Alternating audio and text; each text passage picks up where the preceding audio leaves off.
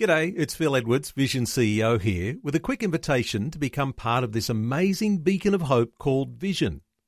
Together we can put our love into action to help people of all kinds build or rebuild their lives on the truth of God. Please consider the part you can play during our upcoming Visionathon appeal, remembering that it's your support that makes Vision possible, including this podcast.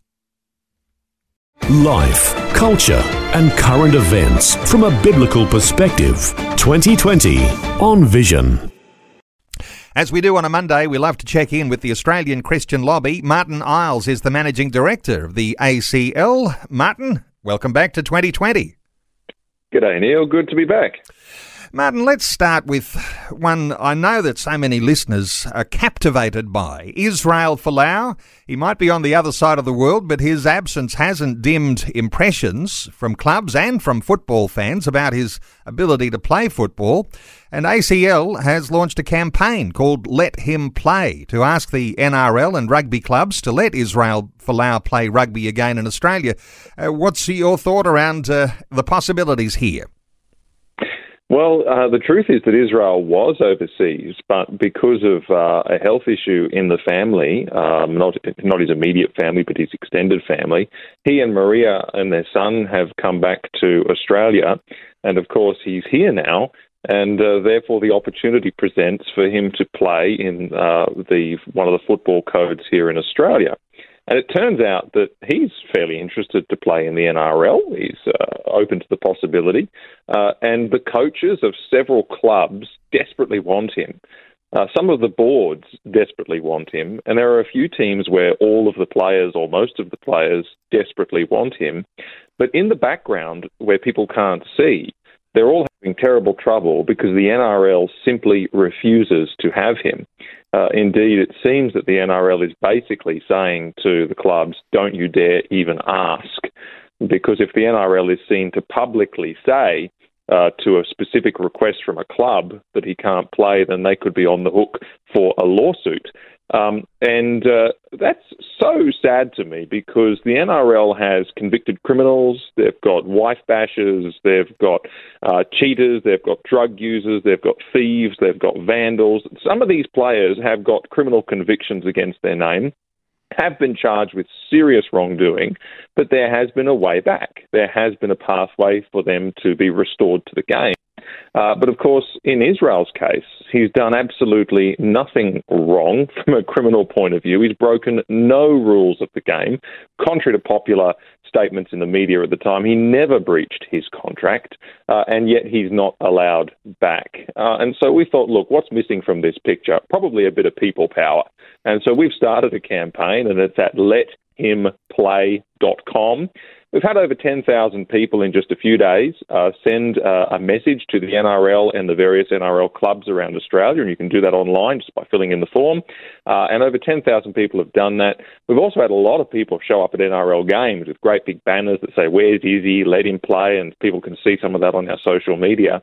Uh, but see, we would love to get that people power really amplified just a bit more uh, and let and, and put that pressure on the NRL because you never know. Uh, they might just find look, the people want it and they may relent. And so that's sort of what we're working towards.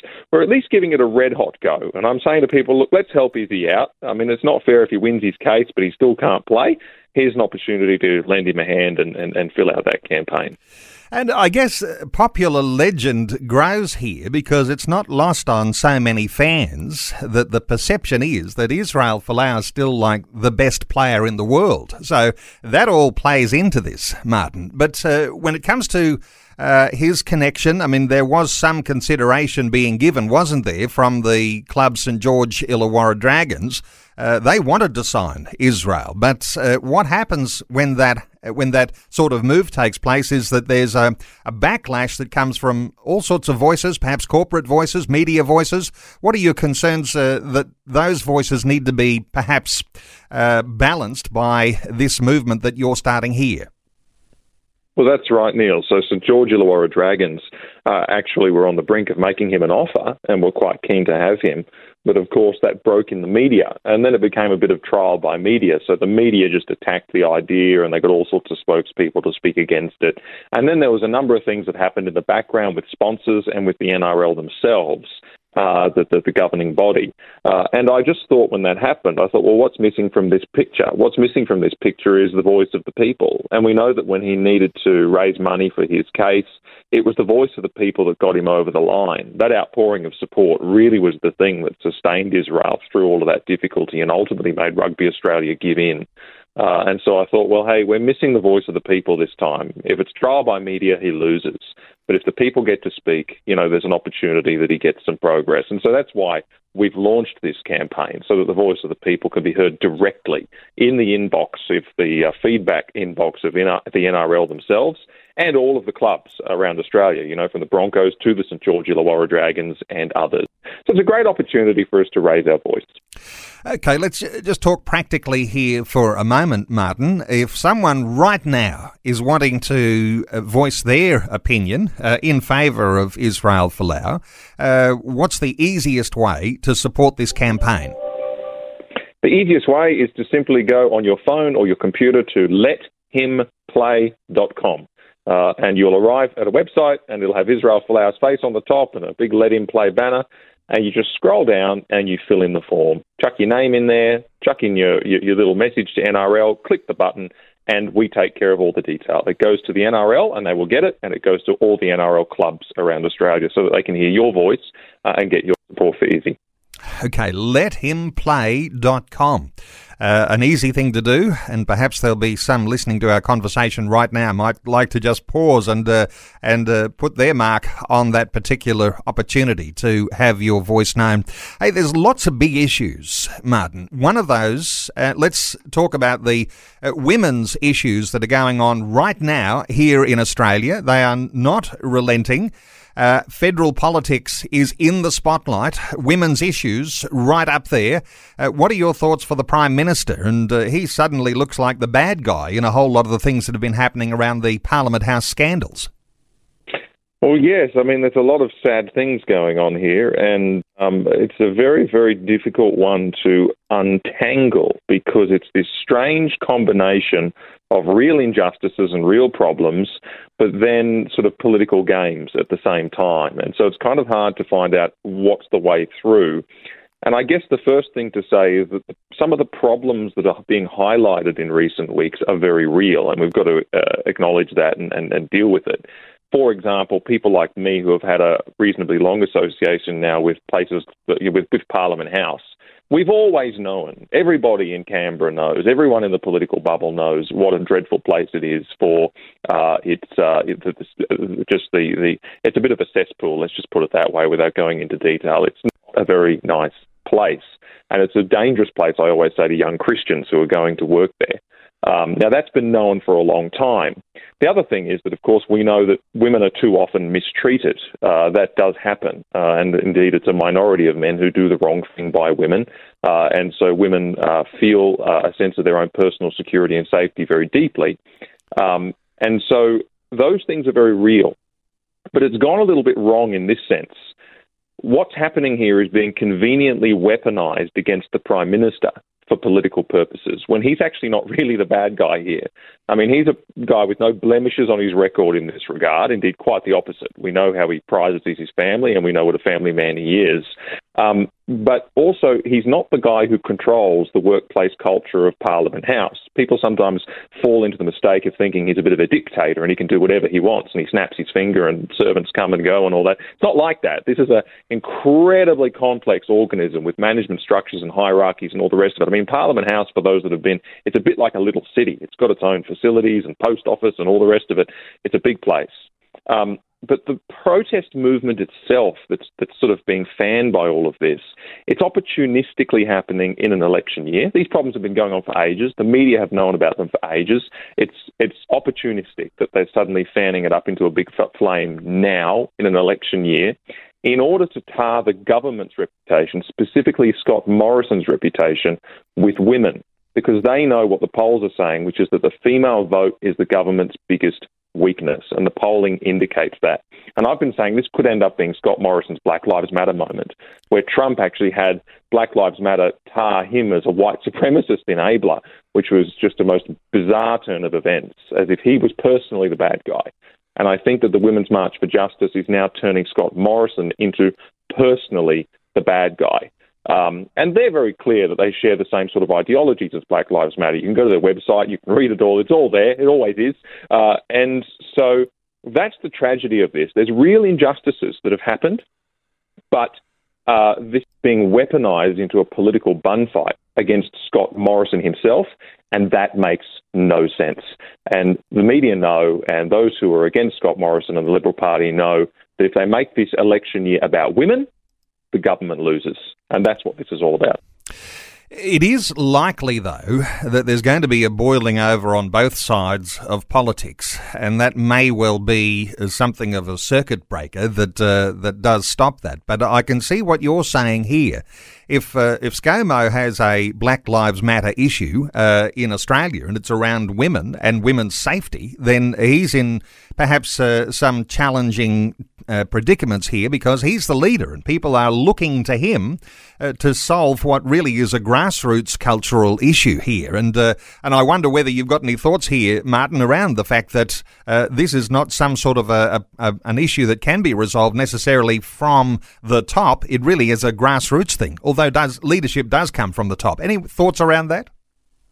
Well, yeah. I mean, I think that um, there are probably leadership decisions Scott Morrison can take around this. Uh, and one of the things I think he's tried to do is um, get Christian Porter out of his cabinet, get Linda Reynolds out of the cabinet, get Andrew Laming out of the party. So he's he's targeted individuals who have been held up as as as bad examples in this regard.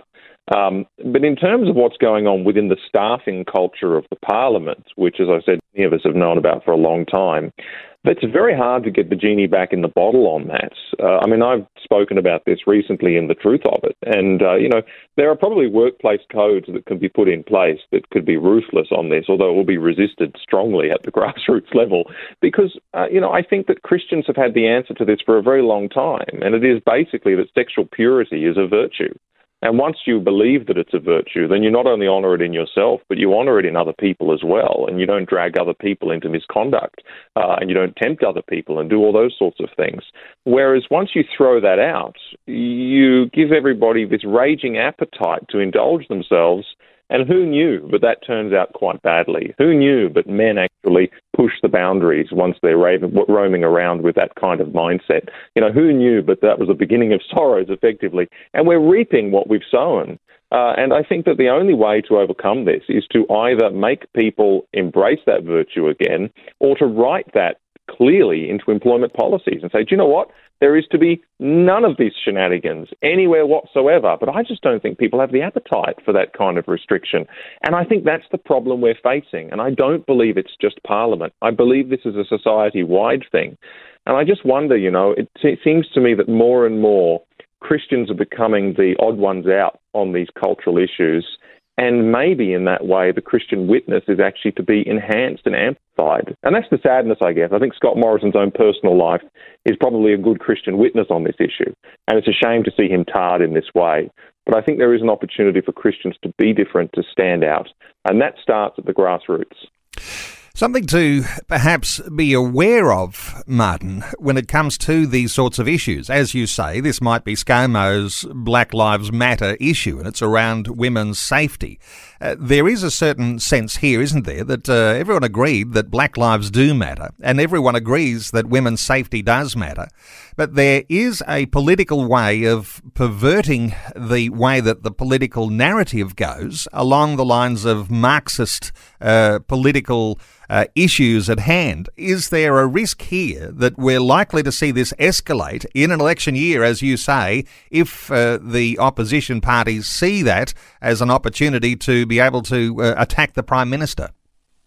Yes, absolutely. And I think that's precisely what's going on. And so, what I'd say to people very often is just be very careful about the way that real injustices or real problems are politicized that's where you can get problems. So, for example, if you look at Black Lives Matter, what was what was the real issue? The real issue was that actually in, in African American communities in America, there are very challenging systemic social issues. Right? Everybody cares about that. Everybody wants to resolve that.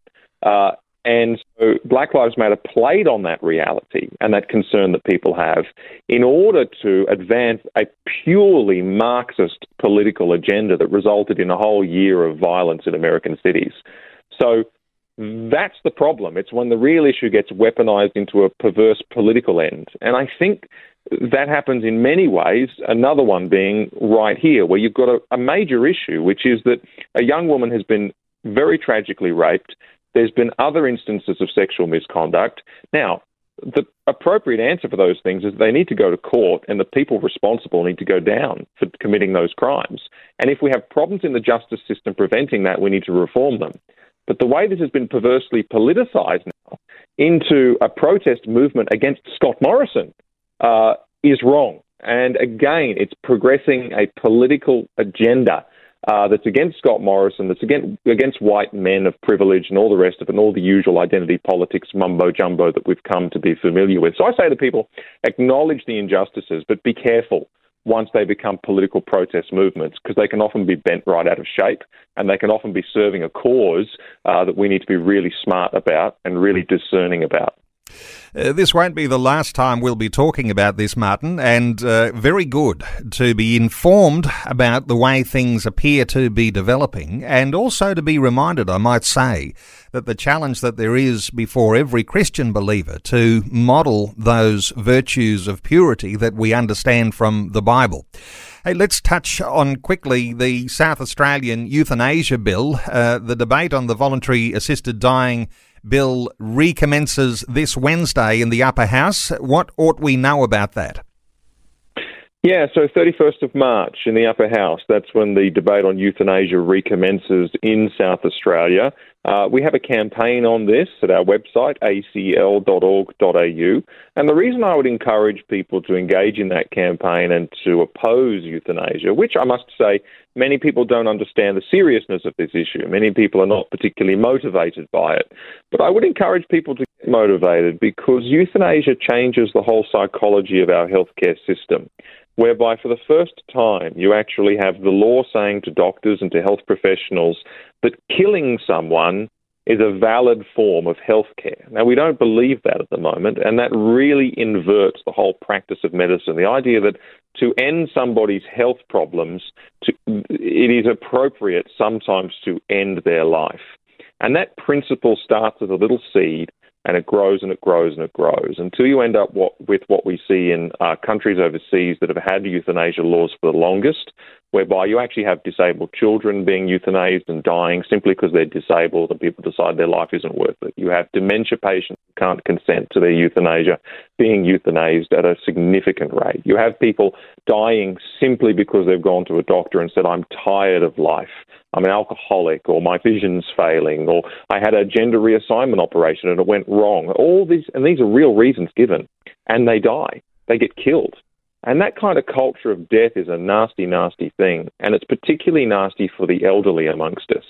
Because the elderly amongst us, all of a sudden, when they get old and frail and they start to feel like a burden and they have people who are looking for an inheritance, uh, all of a sudden they come under pressure that actually just to end everything sooner and make it easier for everybody, that's all of a sudden a valid option. They don't have to go through the suffering and make other and burden other people with their existence.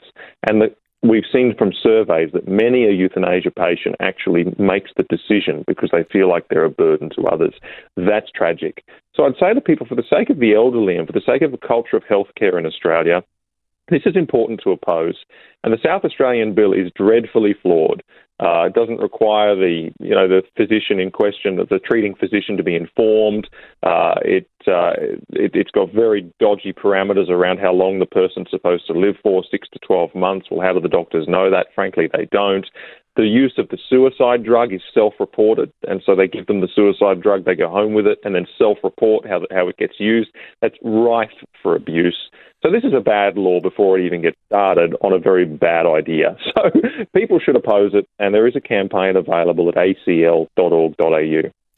And there's lots of those bad laws already have gone before in other states. And so for South Australians, your opportunity to speak up now. Uh, you're advising people, Martin, uh, be in touch with Premier Stephen Marshall and the upper house MPs in South Australia to reject the bill. Uh, no doubt there's some detail there for listeners to get some guidance on how they might be in touch uh, with South Australian political leaders on the ACL website, acl.org.au. That's the website for the Australian Christian Lobby. And uh, you'll find that detail too there, no doubt, about the letHimPlay.com website where you can support Israel Folau. Lots of things to speak up about. So acl.org.au. Martin Iles, always so good getting your insights. Thanks so much for your update today on 2020. Thanks, Neil. Always a pleasure. Thanks for taking time to listen to this audio on demand from Vision Christian Media. To find out more about us, go to vision.org.au.